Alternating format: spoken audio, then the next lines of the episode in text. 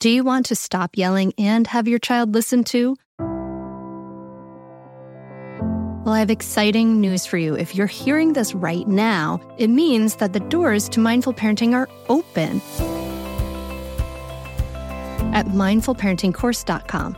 This only happens for a limited time, and it may be perfect for you if you want to be that patient, calm parent, but you're afraid of being walked all over, you're losing it, and you want to be that steady, peaceful parent. You don't have a cohesive method, and you take in bad advice like just count to one, two, three. Mindful parenting is an evidence based system that not only teaches you how to calm your reactivity, but offers you a ton of personal guidance. A lot of other parenting coaches talk about the best way to respond to your child, but guess what? They don't walk you through the research proven practices that it really takes to create changes that actually last. Mindful parenting teaches you the specific steps to create cooperative, loving relationships for life.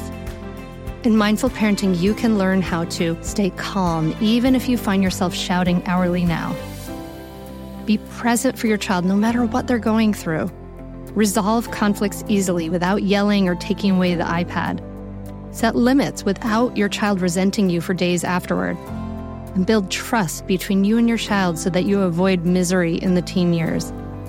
The doors are open now at mindfulparentingcourse.com. Unlike other programs in Mindful Parenting, we offer one on one coaching to every member and weekly drop in coaching sessions. Don't wait anymore. You and your kids are worth leveling up. Go to mindfulparentingcourse.com and join now before the doors close again. That's mindfulparentingcourse.com. I'll see you there.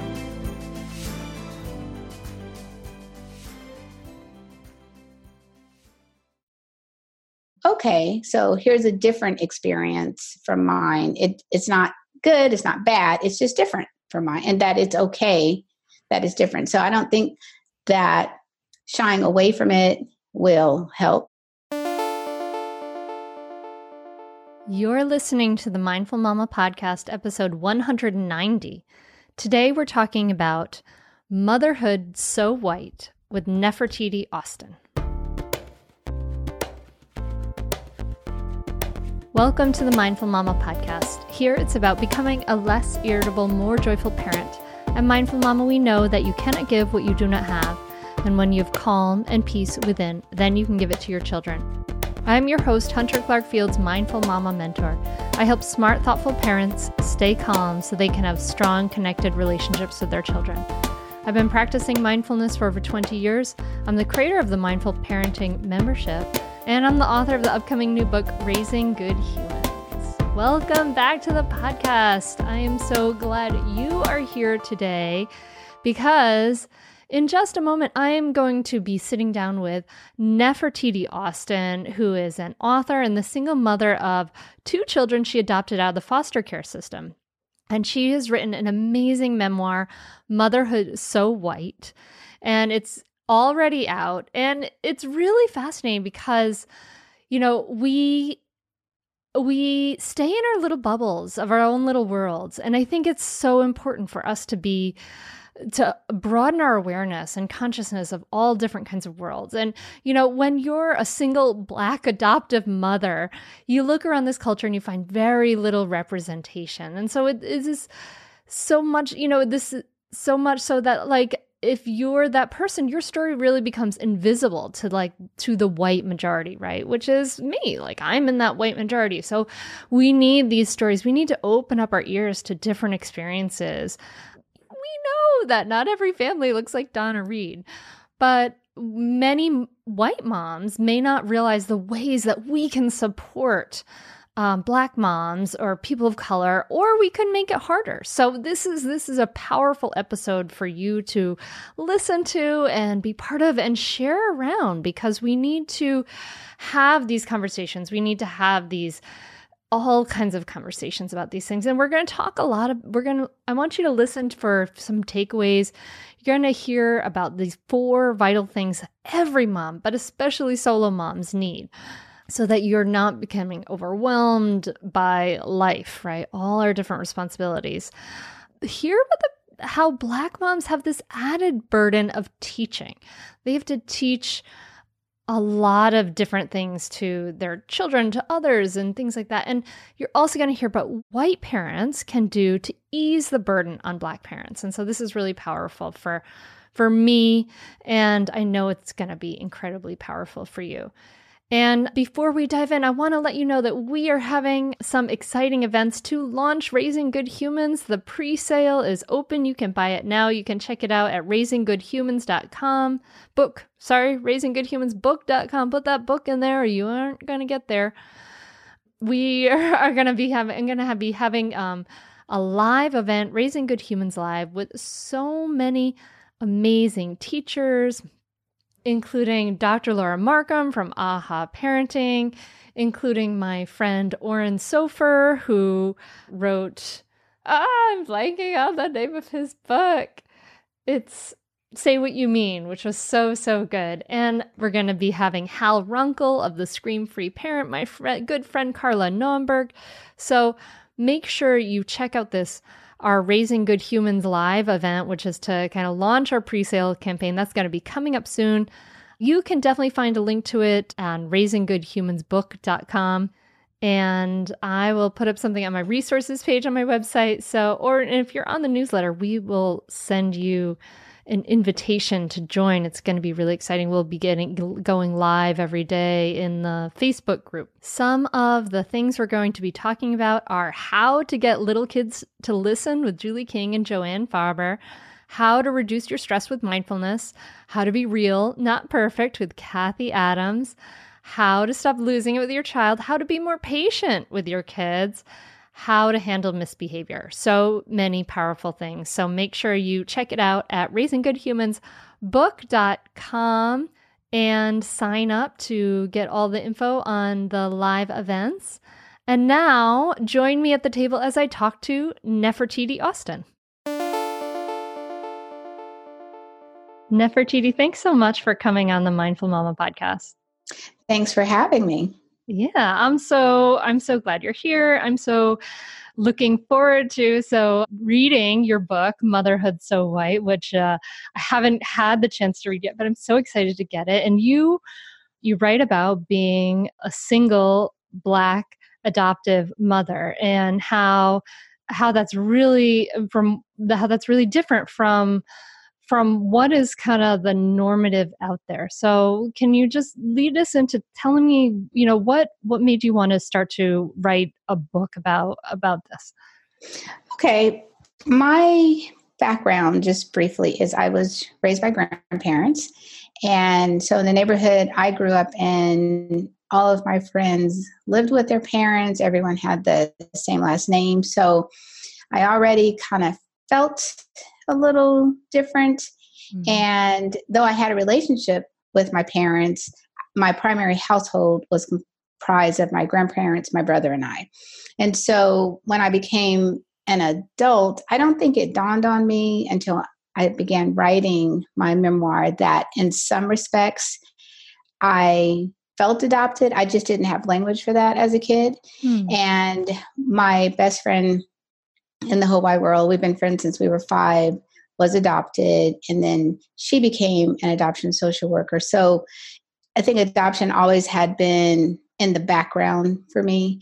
And on some level, I knew I wanted to adopt because I saw where it was a good thing. I saw that, it, especially as I got older and I met more people who were adopted. And I thought, okay, well, they turned out to be well adjusted people and given that I was raised by grandparents, I felt like this would be sort of my way of, of giving back, kind of a, a thank you. Mm-hmm. And so I get ready, I'm, I'm having these thoughts, but I, I wasn't that deep into what all of these things meant until I started actually writing the memoir. But when I was ready to become a mother, I wanted to adopt. That was super important to me. I wanted to be married and I wanted a family, I guess, in the traditional sense, but I really wanted to adopt, and I wanted to adopt a black boy because I knew that black boys were less likely to be adopted than girls. Mm-hmm. And so I I'm, I'm ready. I sign up for classes, and because it's one of my favorite things to do is just gather information. I go looking for articles and books and just anything to see how someone who looks like me had navigated this prospect, th- this venture before. And I right away discovered that, wow, I know I'm not the only Black woman who wants to adopt because I knew other women who had adopted. I knew I wasn't the only single person who had adopted, of course, but I couldn't find any narrative that spoke to the journey I was about to embark upon. So that's what got me started writing about it. Mm. Yeah, I mean, I I guess that you know when we think about when we think about adoption kind of the the idea that we we have in our heads is i mean at least for me when i think about adoption i think the idea that we haven't in my in my head that i think of like i guess the the stereotype in my mind is like a white Christian family, like in the Midwest, with a lot yes, of kids, with a lot of children. Of, yeah. Yes. Well, that's what's presented. That yeah. that image, or a white family, a white couple, either cisgender or LGBTQIA, I believe, um, with children of color. But you don't see a black parent with a black children even though there are Black people who adopt. Now, if it's a celebrity, Viola Davis, Shonda Rhimes, Robin Givens, Josephine Baker, although she ad- adopted Rainbow of Children, then you'll see some of that every now and then. But just for a regular, like you said, the stereotype, it is a white family that is adopting for whatever reason. But that becomes sort of like, oh, these are the people who adopt, and that's it. Yeah, yeah. So you you were looking for those stories and looking for what does it look like for people like you, and then just not finding that, and then so you go create that yourself. That's kind of how this uh, how this whole this podcast came about itself, actually. Okay. Um, and did you did you um did you encounter um did you encounter like any hurdles that you, coming you know going into this as uh, either a black woman or as a you know a solo parent?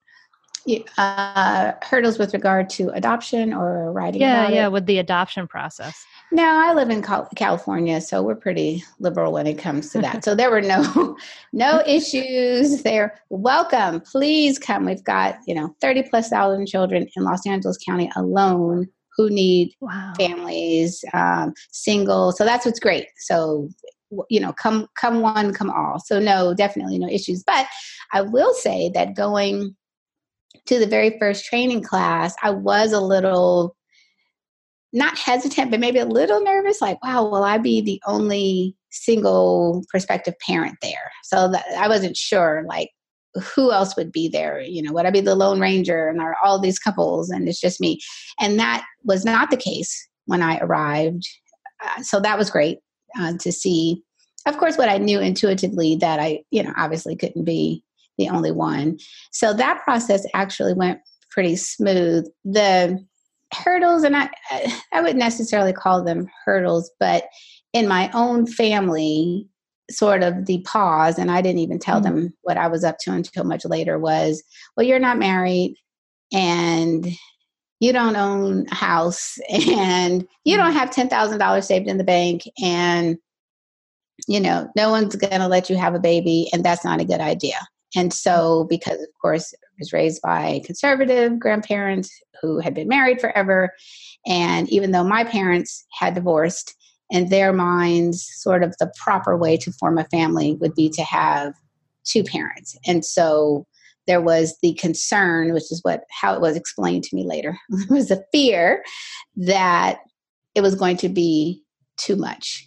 And amongst my friends, they were definitely supportive. But there were people who, you know, sort of politely or offhandedly would say, well, you know, that's that's that's going to be a lot. Mm-hmm. Mm-hmm. Yeah, maybe the people already had children. they were like, yes, because they knew. You sure? You sure that's what you want to do? And as a single parent of two children, I definitely, uh, it's hard being a single parent. So that part of it was true absolutely true. But you know, it was what I wanted to do. It was important for me to do it. I certainly wouldn't change anything at all, but but it's a rough road. It's it's a lot.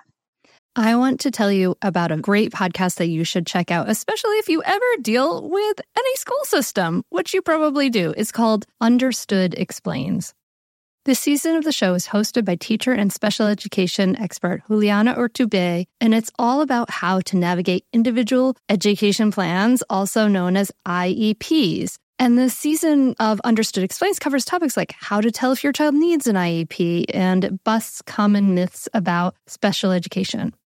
So I checked out the episode on the difference between IEPs and 504 plans because my daughter Maggie uses a 504 plan and it was really, really helpful. It went over all the differences, which one's better, how to get them, different myths and what your rights are, all kinds of different things that you should understand if your child may need extra help in education through an IEP or a 504 plan. The tone is super helpful, friendly, and smart. I highly recommend you check it out. To listen to Understood Explains, just search for Understood Explains in your podcast app. That's it. Understood Explains. So, my husband's had hair thinning issues for years, for a long time. It's not something he'd love to have, and he's done some things for it, but recently he started using Nutrafol, and oh my gosh, we have actually seen quite a difference. Did you know that for women, hair thinning happens in approximately one in two women? And if you're among them, I want you to know that you're definitely not alone. It's normal, but it's not openly talked about, and going through it can feel lonely and frustrating. But you can join over 1 million people who are doing something about it with Nutrafol. Nutrafol is the number one dermatologist recommended hair growth supplement with over 1 million people seeing thicker, stronger, faster growing hair with less shedding, like my honey. Physician formulated with drug free ingredients, Nutrafol supplements support healthy hair growth from within by targeting root causes of thinning, including stress, hormones, environment, nutrition, lifestyle, and metabolism as they evolve throughout a woman's life. And while many supplements rely solely on ingredient studies, Nutrafol clinically tests final formulations to ensure their efficacy. In a clinical study, 86% of women reported improved hair growth after taking Nutrafol's women's hair growth supplement for 6 months. With Nutrafol, building a hair growth routine is simple. Purchase online, no prescription required, free shipping and automated deliveries to ensure you'll never miss a day. See results in 3 to 6 months. Take the first step to visibly thicker, healthier hair. For a limited time, Nutrafol is offering our listeners $10 off your first month's subscription and free shipping when you go to Nutrafol.com and enter the promo code Mindful Parenting. Find out why over 4,500 healthcare professionals and hairstylists recommend Nutrafol for healthier hair.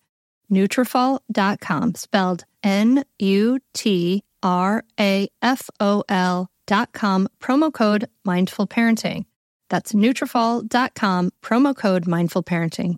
Yeah, I mean, imagine there's a lot of fears that come up because, you know, I mean, uh, I'm trying. I'm just kind of thinking back to my own experience. That, you know, when I when I wanted to have kids, I got this like intense biological urge, like have sitting near a friend who was very pregnant. so it was like all of a sudden I was like, I am so ready. Oh my gosh! But you know, there's like for me, you know, there's like nine months to kind of uh, yes. okay, I'm dealing with this reality, and you know, as you and the, of course there's fears that you go through but there's there's no stopping it right? There's no, no, no, like there's no there's no way to kind of stop that train. And when you're in the adoption process i imagine it must be really different because of the suddenness of having a family and, and then also like um, the ability to like as you're kind of in the process of making those decisions to be able to back out you know? Right. uh, i bet that um, that I imagine it takes like a it makes some, for some intense kind of personal growth to kind of go through the whole thing. I think so. That you they're definitely and we are encouraged in the training classes.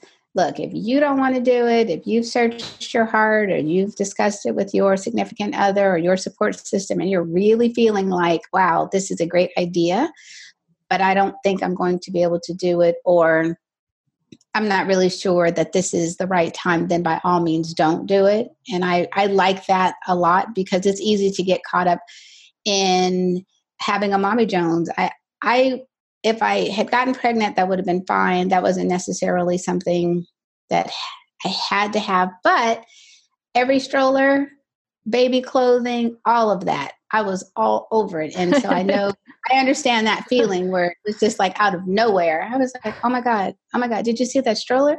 Oh, wow, that is so cool. Look at those bottles. Wow, is that a baby bullet? I mean, those things that I hadn't paid any attention to were suddenly very important to me. So even with the social worker saying, hey guys, if this isn't the right time and you're not ready, I didn't hear any of that because I was ready and I was very focused. But you are absolutely right. Once my son came, that's where that's when the real work began. So when I go and I speak to these training classes for prospective foster or adoptive parents, I always tell them this is nothing.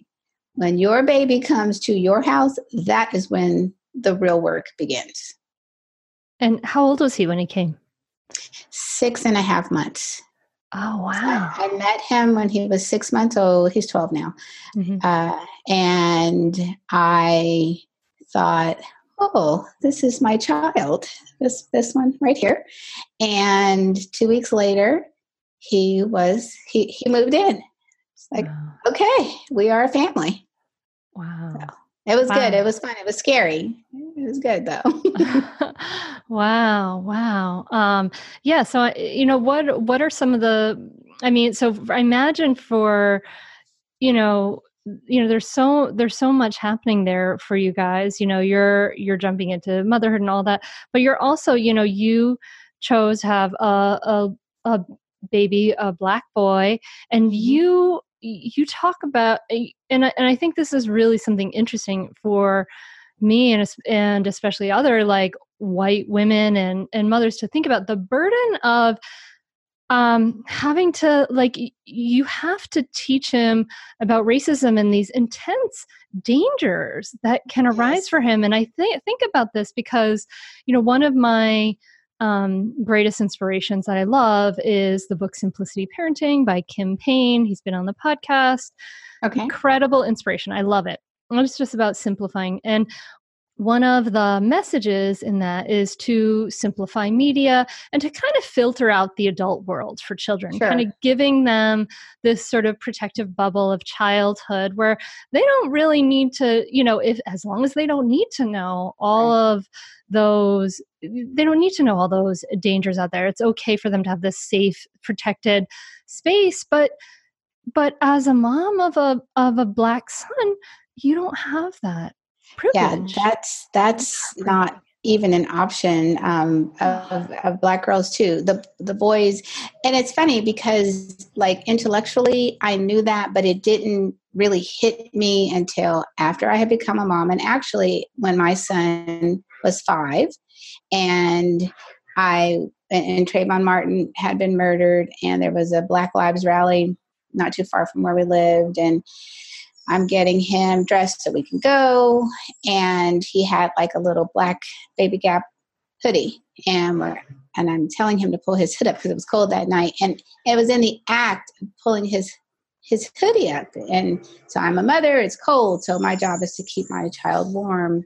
And in that very act, I was like, oh my God, in 10 years, he's going to be a giant.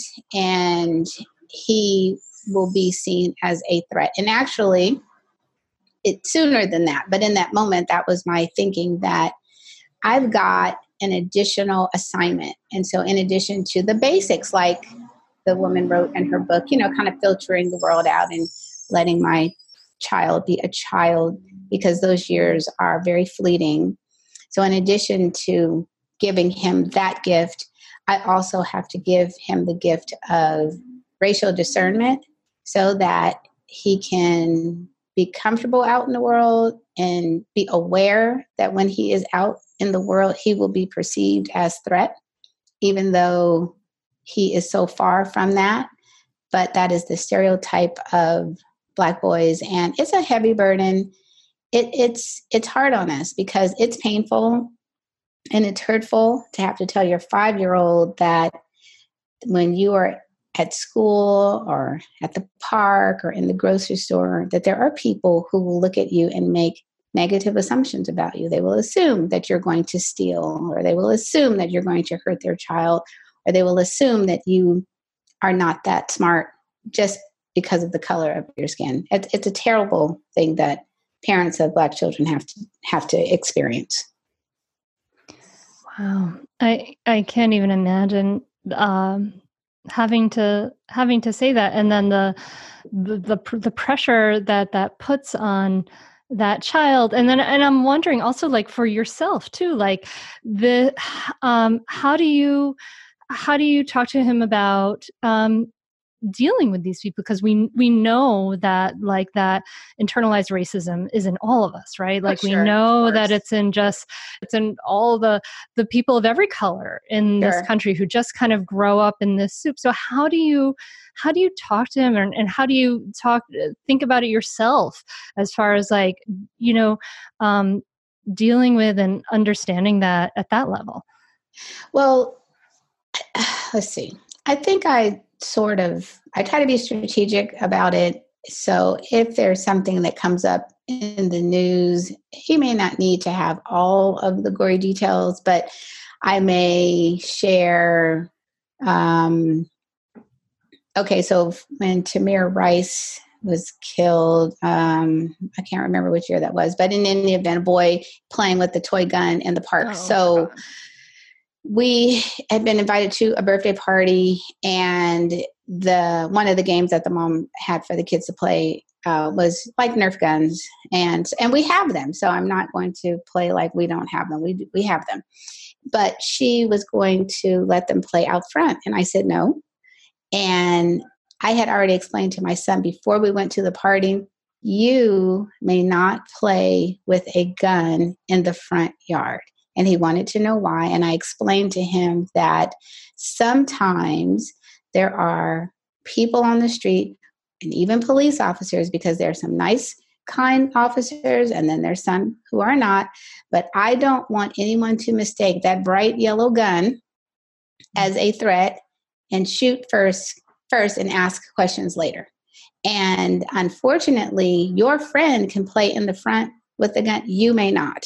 And so I had to tell him that so that there would be no meltdown at the party. Mm-hmm. And so I told the mom that as well. And and then it was like, oh my God, I never even thought of that. Well, of course, that isn't something you have to think about. That isn't something you have to worry about, but it's something that I have to think about. So I'm not looking for microaggressions and racism around every corner. It's nothing like that. It's it's typically situational. And as he gets older and he's able to watch programming that like civil rights um, type things and even when they see us i did he hasn't seen that but he did watch um, see you yesterday and so uh, my friends and I, we gathered our black boys together and we sat them down and we had an adult with them and watched it and then we discussed it later. So sometimes it's spontaneous and then other times we're very intentional about the information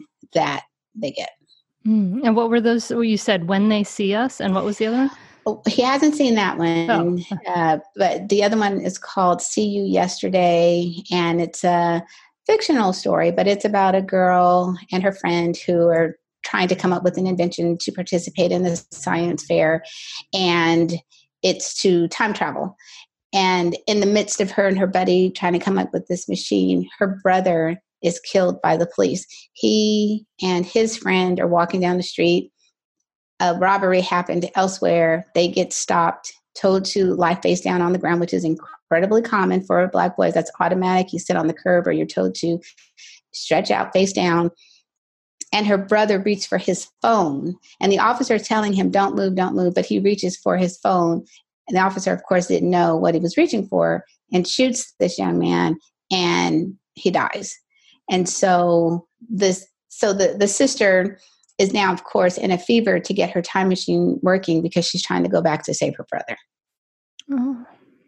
Yeah, it was it was very sad. It was a great movie. It came on earlier this year on Netflix, but it was, you know, I was kind of in and out of the room because I've got a younger child. My friend has a younger child. So we had the, the little ones were outside on the trampoline, but the older boys sat and watched. And in the scene where the officer is saying, Don't move, don't move, we were gratified that our boys are yelling at the television, Don't move, don't move, don't move. So they got the message. They understood that don't move means don't move. But you know, they're watching television. They're not in that situation. And now that we've got kids who want to explore the neighborhood on their bikes and on their scooters because, you know, they're preteens, um, I have to give the if you are stopped by the sheriff, you say what? Yes, sir. No, sir.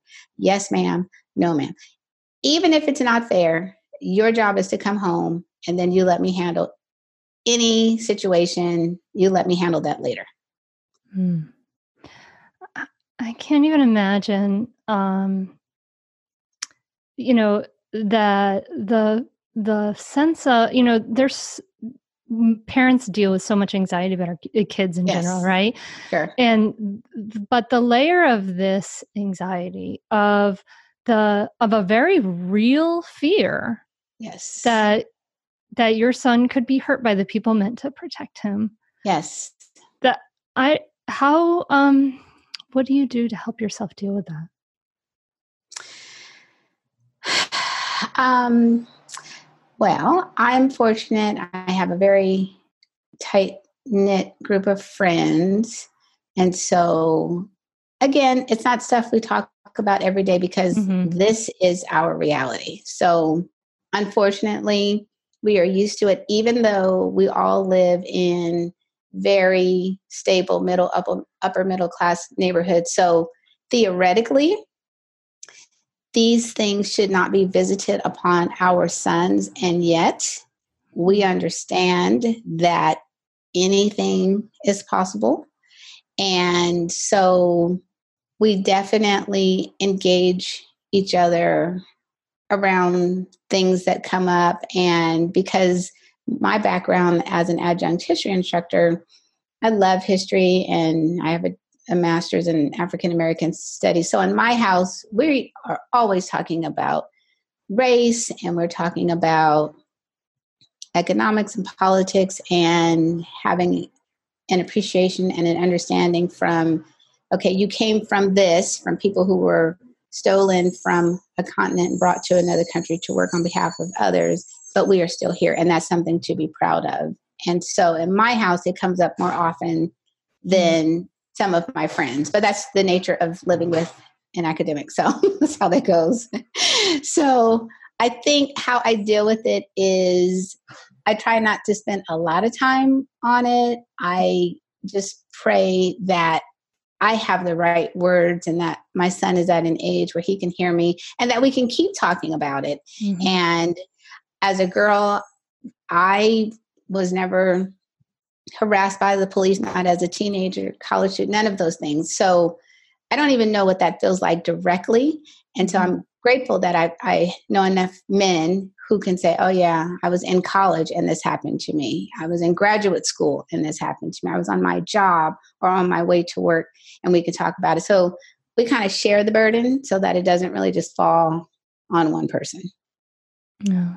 That's beautiful. I mean, you know, I'm thinking about, you know, actually last night I went to pick up my nine year old daughter from uh, an event and she had had been went back to school recently and she so she asked me in the car she said you know mommy what is a lockdown why do we do a lockdown what what okay. do we you know why do we do this yeah, and i was awful. like oh god you know yeah. and it's like and it's interesting to to try to explain these things and i and i said that you know that it's to keep you uh, sometimes there are i said that sometimes there's bad people who may want to come into a school to hurt people and so this is just to keep you safe so so bad people can't see you or find you and and that was enough for her for in the in that moment Sure. But, you know, it's interesting because like there are these moments, right? These touch point moments that you know you you live your your daily life and all sure. that you know i can relate to what you're saying and that like you you live your daily life and all that stuff and then there's some touch point moments where you're like oh my god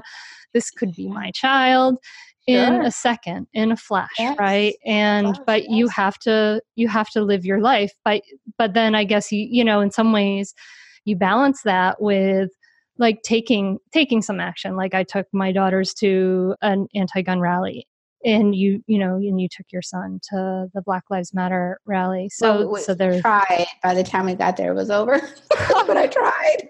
Trying to get a five year old out of the house? Oy vey. yes yes i tried. I tried my best right? Yes absolutely yeah. Well it's awful. I mean with the school shootings and you know that's another thing. We don't i read the news a lot and when I was my son's age, I was a news junkie. He's slowly getting there, but some of his friends watch a lot of their their programming isn't monitored the way his is and so he will come home and he will ask about like those tragedies and things and it's scary you know for all of the children and it's like wow this is one more one more thing to have to teach the kids about and it's like you know, we don't want to scare the kids or make them feel like they can't leave the house, but we have to let them know, like, okay, this is the world in which we live in. Hopefully, it'll change. Mm. So, are you seeing him start to, you know, as like a 12 year old boy, you know, he's living with you mom and uh, are you seeing but he you know we live in this world where this it's a world of now hopefully maybe that's changing of this hyper masculinity and the and the challenges of that and then I, I, are you seeing him start to kind of question any of these these sort of male archetypes or or bring them on or try them out or anything i mean you know to what you feel comfortable yeah. answering that i don't want you to betray his trust or anything like that but sure. just curious about that he's at the beginning i think of trying things on yeah and so I mean, it's typical kids tease each other, that sort of thing. And they, you know, the, that's just what kids do. It's a rite of passage. So just recently, his feelings have gotten a little hurt by some of the things his friends have said. And so we've discussed it. And I explained to him okay, this is the second year of middle school, high school will be worse. And you will either figure out a way to participate or you will laugh along. He's like, Well, that's dumb. Why would I laugh at myself? And so I, I was like, Well, Kevin Hart has made millions of dollars making short jokes you know he took the power away. People do it all the time.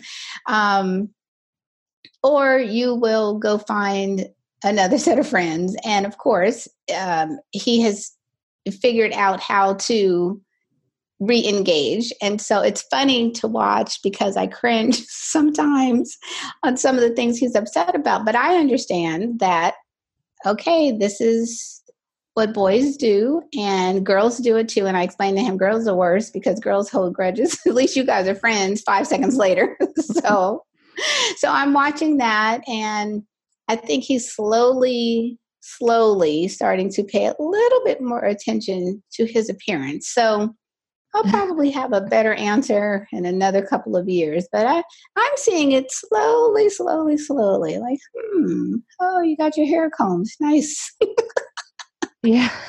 yeah. I like the new hair. Look, yeah, looking good. You, you put lotion on. Oh, very good. Okay, we're making some progress. So so you've been at the solo parenting now for for 12 years. Yes. Um what what has helped you deal with the overwhelming moments and maybe what advice do you have out there for other overwhelmed parents? Laughter. Uh, so my sweet spots are low budget television. So anything that I don't have to think about, or I could just sit and watch. Um, like one of my favorite shows is Claws. They are so ridiculous, and I eat it up. So that I exercise. That's helpful. That that definitely makes a big difference. And my friends and I have a very safe space to be very honest about how we feel. I think honesty is the most important thing. And women, moms really need girlfriends that they can be honest with and be able to say, you know what, I'm worn out, this is hard, or today my child got on my nerves and I don't like him mm-hmm. or I mm-hmm. don't like her. And and not be judged for it. So you can say those things and you know that they totally get you and we go on to something else. And being able to sit and have a glass of wine or at least fantasize about going on a girls trip with no children. So so um, yeah, and my kids are my i mean he's 12 he's he's pretty manageable he's an easy kid and my daughter sometimes they play together really well and then i will steal moments away from myself.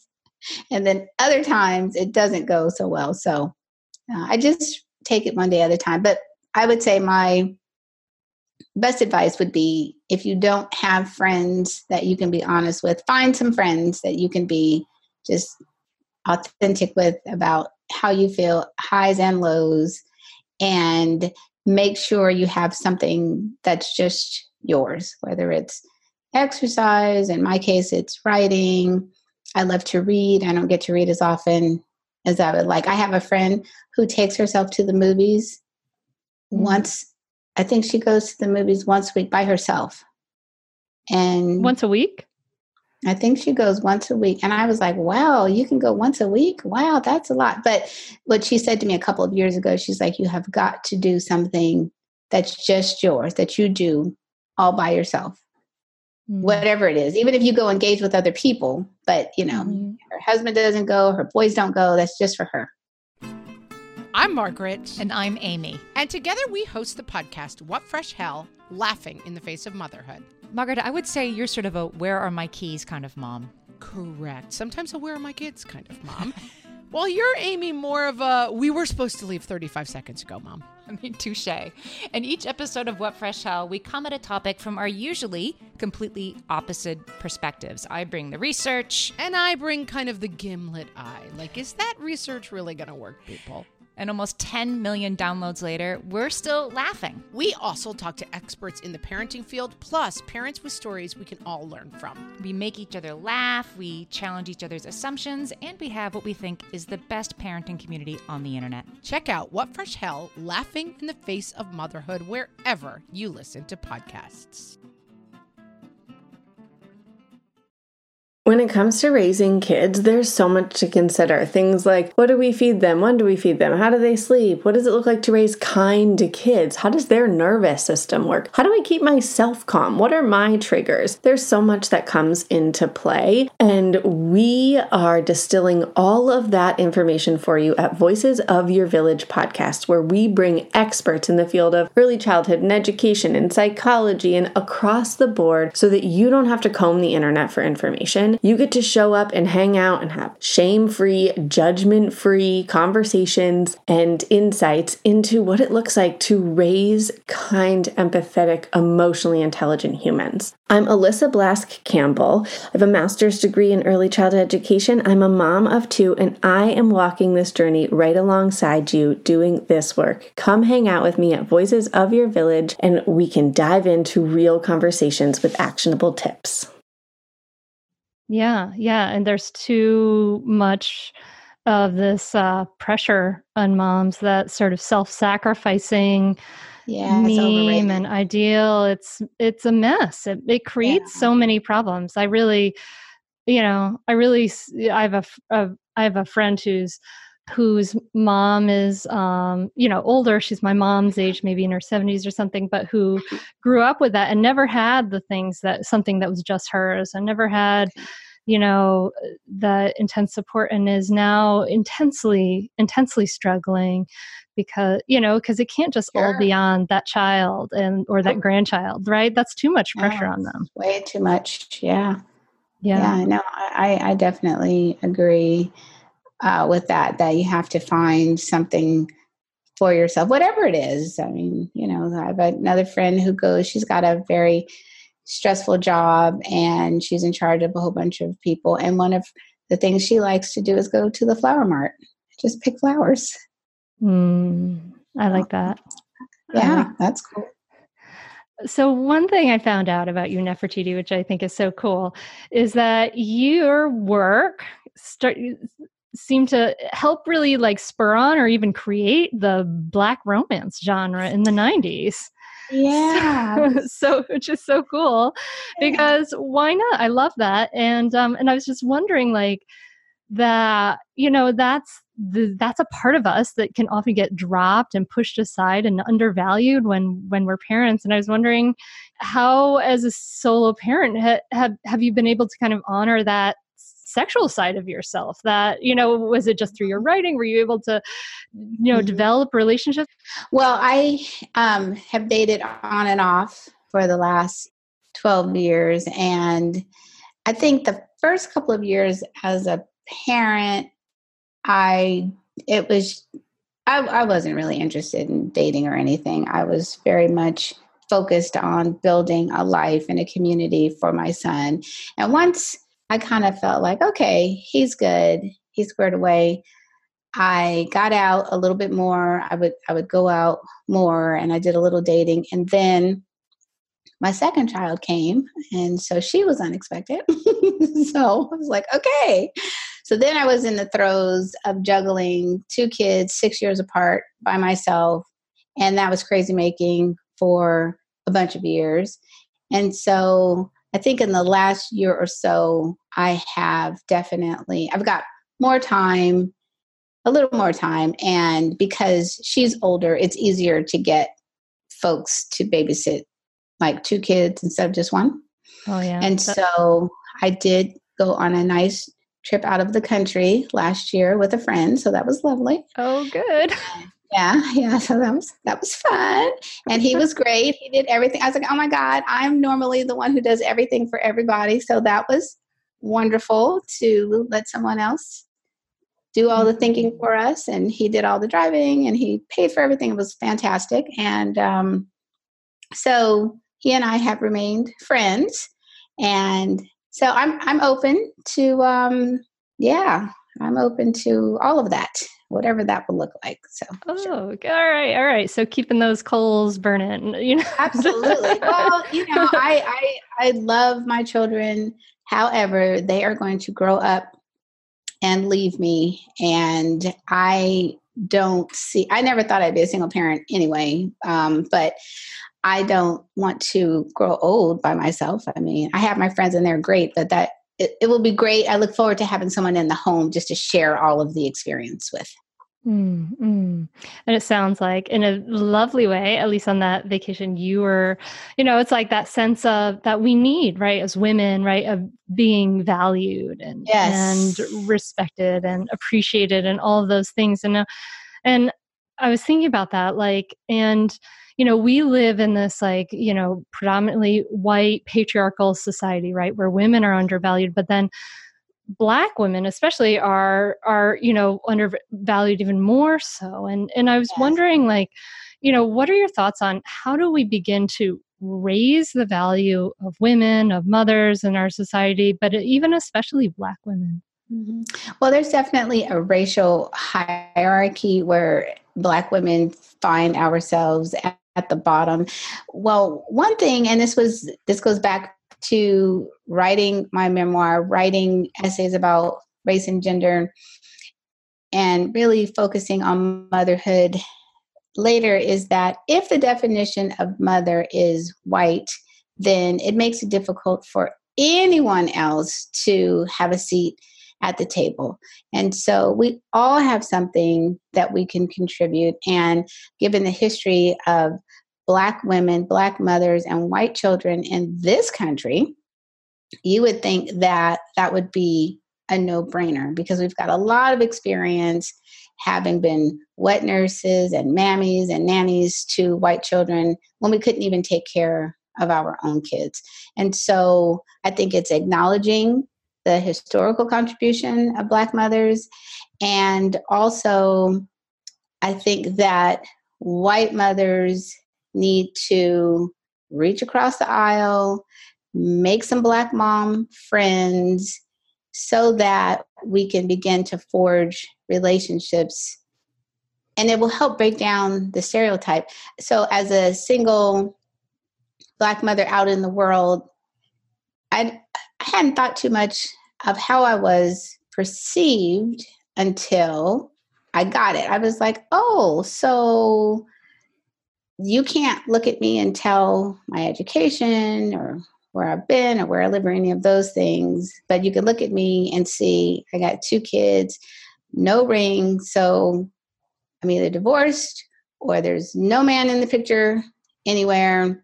And I'm bringing the curve down because there goes another woman on welfare draining the system with her kids with no daddy.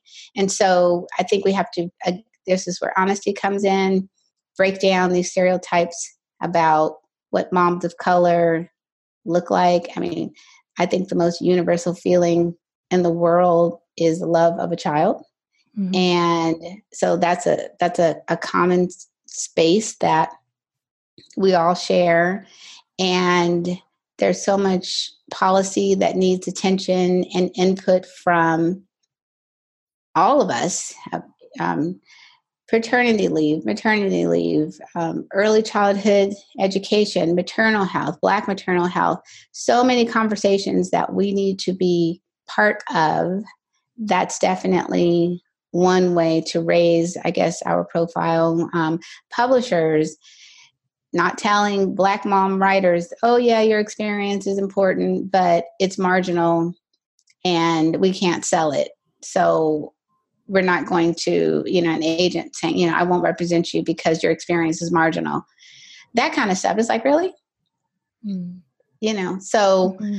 um, I think it's making a conscious effort to acknowledge that we're all moms. And while culturally there are nuances and experiences that we have that other groups may not have, there are some core things that we do share that we need to work on. And eh, so like in a school in a in a diverse educational environment it's more than just the kids playing together at school. It's inviting people over and and white people accepting the invitation. Come to my neighborhood come to my child's game. You know we're not always just going to go your direction. Mm-hmm. being able to reciprocate those invitations help the so the kids have built their relationship and i think the parents really assisting the growth of those relationships because if the kids see their parents interacting with other people they will think oh yeah this is the norm. I have friends from all walks of life and i have friends of every color as opposed to oh these are my school friends but we only socialize with this particular group over here. Yeah yeah. I think all that you know that's what we need right? We need to acknowledge contributions. Historically we need to reach across the aisle. And and you know as you're saying these things like i'm, I'm thinking about my own life and it's really interesting because you know um like my my sister-in-law is um is from Senegal. So you know my nieces are are and my you know we have a very racially diverse family right there you know with my kids cousins and things like that but where I live mm-hmm. in Wilmington, Delaware. It's like an amazingly segregated place. Sure. Where you know there's a so many black families like in the city, and then the suburbs are like very white. Okay. And it's I I feel frustrated with it. Like actually, I was part of um I was part of a. I'm, I'm very passionate about Montessori school, and I was part of a, oh, yes. a founding. I was a founding board member to bring this first public charter Montessori into the state. And our school is d- downtown in the city, mm-hmm. and it's a much more diverse school than their when when they first started going to Montessori was a private school. Sure. And so I feel really good about that, but I still feel like it feels like especially in my area there are these divides and i guess especially for a person who works from home right like mm-hmm. i feel like there's there are these divides between the the you know the the white people tend to hang out with the white people and black sure. people tend to hang out with the black people and and and and it's it's hard to it's hard to bridge that divide but but as you're speaking i'm thinking well maybe i, I just need to make an effort to do it a little bit more i don't know it's, yeah. it's a tough it's a tough question we all have so much history and and yeah. baggage with all that that we all bring to this table well definitely well i mean yes i i think that especially if you are aware of it. You could have a gathering, you know, after the soccer game or or at school or what have you, where you invite and it and it does take effort to re, to go over and say, "Hey, we're having this, and we would love for you to come." and join us. And I think that definitely for Black people, we feel that we are always the ones educating everyone. Mm-hmm. We're always the ones who are having to make nice, who are having to not come across as being um, maybe too focused on race or to this or to that to make white people feel comfortable. And mm. so that in itself in, in itself is exhausting. And a big part of the reason why black people stay with black people because it's like, okay, I'm yeah, gonna get it. This, yeah, this is gonna require too much work. And also not always knowing if our efforts will be received the way we want them to be. And so, but someone's got to do it. I mean, that's just fact. And um and the other thing that your kids can do um that white moms can teach their kids is to take care of their black kid their black friends their latinx friends take care of your friends and if you can get away with taking a shortcut through your neighbor's backyard because the neighbor knows you on the day my child is walking home or, or over for a play date don't do that. And if your friend is making an ugly comment and you know my child is with you then your your friend should stand up and say you know what? That's not cool. Yeah. Don't say those things. So there there are things that we can teach our children and get them thinking about we have to take care of each other mm, i like that i like that that we can teach our kids to take care of their black friends yeah i mean i think about that you know, I think about it's funny because, and I was, and I want to just ask you, Nefertiti, what you mm-hmm. you sort of think about this because I think about this often because I'm with my nieces and mm-hmm. we'll be with my mom and my nieces up in Rhode Island. We'll be at the beach, and those two girls will be the only black kids yep. on that whole beach, and I just yep. feel for them, and I don't know if they notice that, and I don't know sure. if it's my place to talk. You know what I mean? I I don't know where I fit in that, right? But and so you know that's an an issue that comes up and and for so many i think white parents probably especially like like i imagine a lot of people feel like me like they feel we feel guilt right that, that mm-hmm. pervasive like white guilt of like yeah. yeah. we've benefited from these structures that are just mm-hmm. so deeply inhumane and unfair and the history of our country is so heartbreaking you know mm-hmm. and mm-hmm. and but at the same time i would probably say, you know, maybe that wiser part of me would say to myself, you know, that, um, you know, to to offer myself some com- some compassion and forgiveness because this is not something I had control over. Yet maybe this is something I can can take action towards. So I'm just wondering if like you would say, you know, what you would say to that as far as like maybe advice for other people like me who feel that guilt and then you know, I think that you know it, it probably helps us to just feel that a little bit feel that compassion for our the people of color in our world and but also feel that compassion and and you know and not not be harsh and judgmental on ourselves for maybe what we um, have you know what thoughts have arisen in our mind right because of that you know ingrained racism that we all have. But to mm-hmm. to offer ourselves as well as others some of that compassion so that then we can move forward and take an action from there. I mean would you say that would be a, a good way to approach this well i have a couple of thoughts about that yeah. so number one, one thing that definitely white parents can do even if there isn't a child of color for miles around is there's so much content. There isn't enough, but there's enough content, at least in books or on television programs or movies, that speak to our experience. And you can educate your child on, to the best of your ability, of, hey, this isn't your experience, but this girl wanted to save her brother, so she's building a time machine.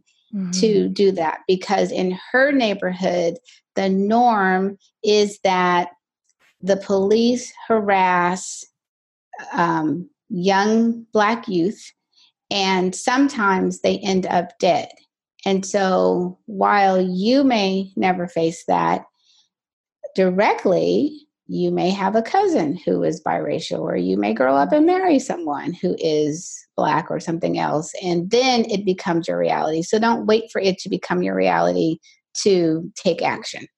So I think that that is definitely some, even when kids are little, I mean, hair with with the kids, you know, they are wanting to touch each other's hair and they're wanting to understand. Well, this person's hair is straight or that person's hair is curly. There are a number of books out about kinky curly hair and um, different textures and feelings around hair that will give white children a window into oh okay. So here's a different experience from mine. It, it's not good it's not bad it's just different from mine and that it's okay that is different. So i don't think that shying away from it will help because we definitely know that when you put your head in the sand you know definitely a problem won't go away. I think that it's going to again require effort. So if there is a cultural fair or a museum in your neighborhood or when you travel, make a point to go to the social justice um, rallies or art exhibits, you know, age appropriately, of course, yeah. um, museums, that sort of thing. So there's so, I think, a lot of opportunities for white parents to educate themselves and their children about other people's experiences because we, Black people, are taught to know all of your experiences mm-hmm. and how you guys feel about it. And we don't, you know, so there's no guilt there. I mean, it's just our norm. We're expected to know how you guys feel and the things that you want, but that isn't necessarily mirrored back to us. So, yeah, that would be my suggestion. Well, thank you. I appreciate that. Yeah, you're welcome. Well, Nefertiti, uh, I was like glancing at the time, even as I sort of la- asked you that last question. I can't believe how fast this time It's been really, um, it's really been a pleasure to talk to you. I really appreciate you doing the work that you're doing, sharing so honestly and openly and cl- clear, you know, just with the this this clarity of sight and heart about your experience and, and sharing it with us so that we can become sharing it with me and and the listeners so that we can all become you know a little bit more open and a little bit more understanding of where people are coming from and just uh just helping to helping to to to make this place a little better bit by bit. So mm-hmm. thank you so much for coming well, on. Thanks for inviting me. Thank you. I appreciate it. I had fun. Good. Good. Tell people about the book and where they can find it once more. Okay, so my memoir is called Motherhood So White, a memoir of race, gender, and parenting in America. And you can find it wherever books are sold local indie bookstores, Amazon, Target. It will be everywhere. And um, excited. It should be in the memoir nonfiction section of uh, books. Yeah, that should be pretty cool. So exciting. I'm so excited for you. Uh, as a now an author, I'm like, oh my God, I feel so excited for everyone else too. thank you. so, thank you so much, Nefertiti.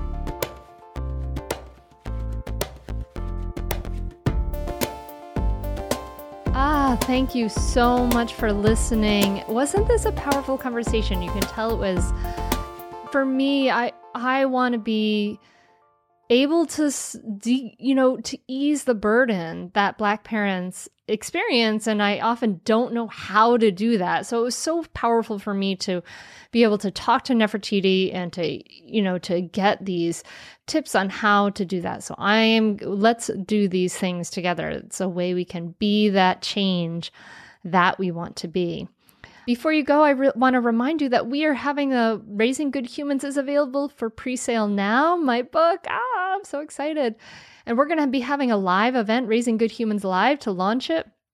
I'm going to be doing interviews with amazing teachers talking about like how to get little kids to listen with Julie King and Joanna Faber, talking to Kathy Adams, how to be real, not perfect. Dr. Laura Markham on how to handle misbehavior, all kinds of amazing teachers. So I hope that you will join us for the Raising Good Humans Live event. And um, you can learn more about it at raisinggoodhumansbook.com. So, thank you so much again for listening. Um, I hope if you haven't already, you subscribe and leave ratings on the podcast and share it. Share it with friends. It's the best, the best way.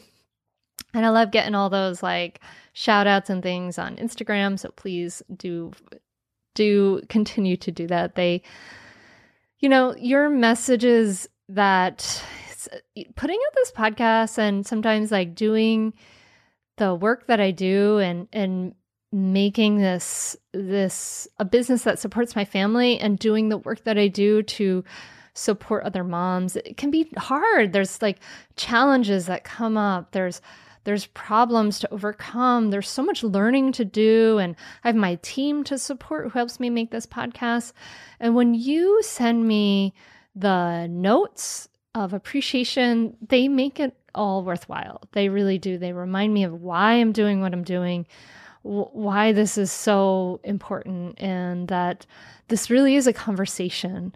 Um, so, from the bottom of my heart, thank you for those. And uh, know that it reaches me and it really reaches my heart. Um, so I really appreciate you and when you do that. Um, so I hope we'll be able to connect again um, for that Raising Good Humans Live event soon. And otherwise, you know, just hit me up say hello. All right. I am wishing you a beautiful week. Thank you, thank you so much for listening, and I will be back in your ears next week. All right. Namaste.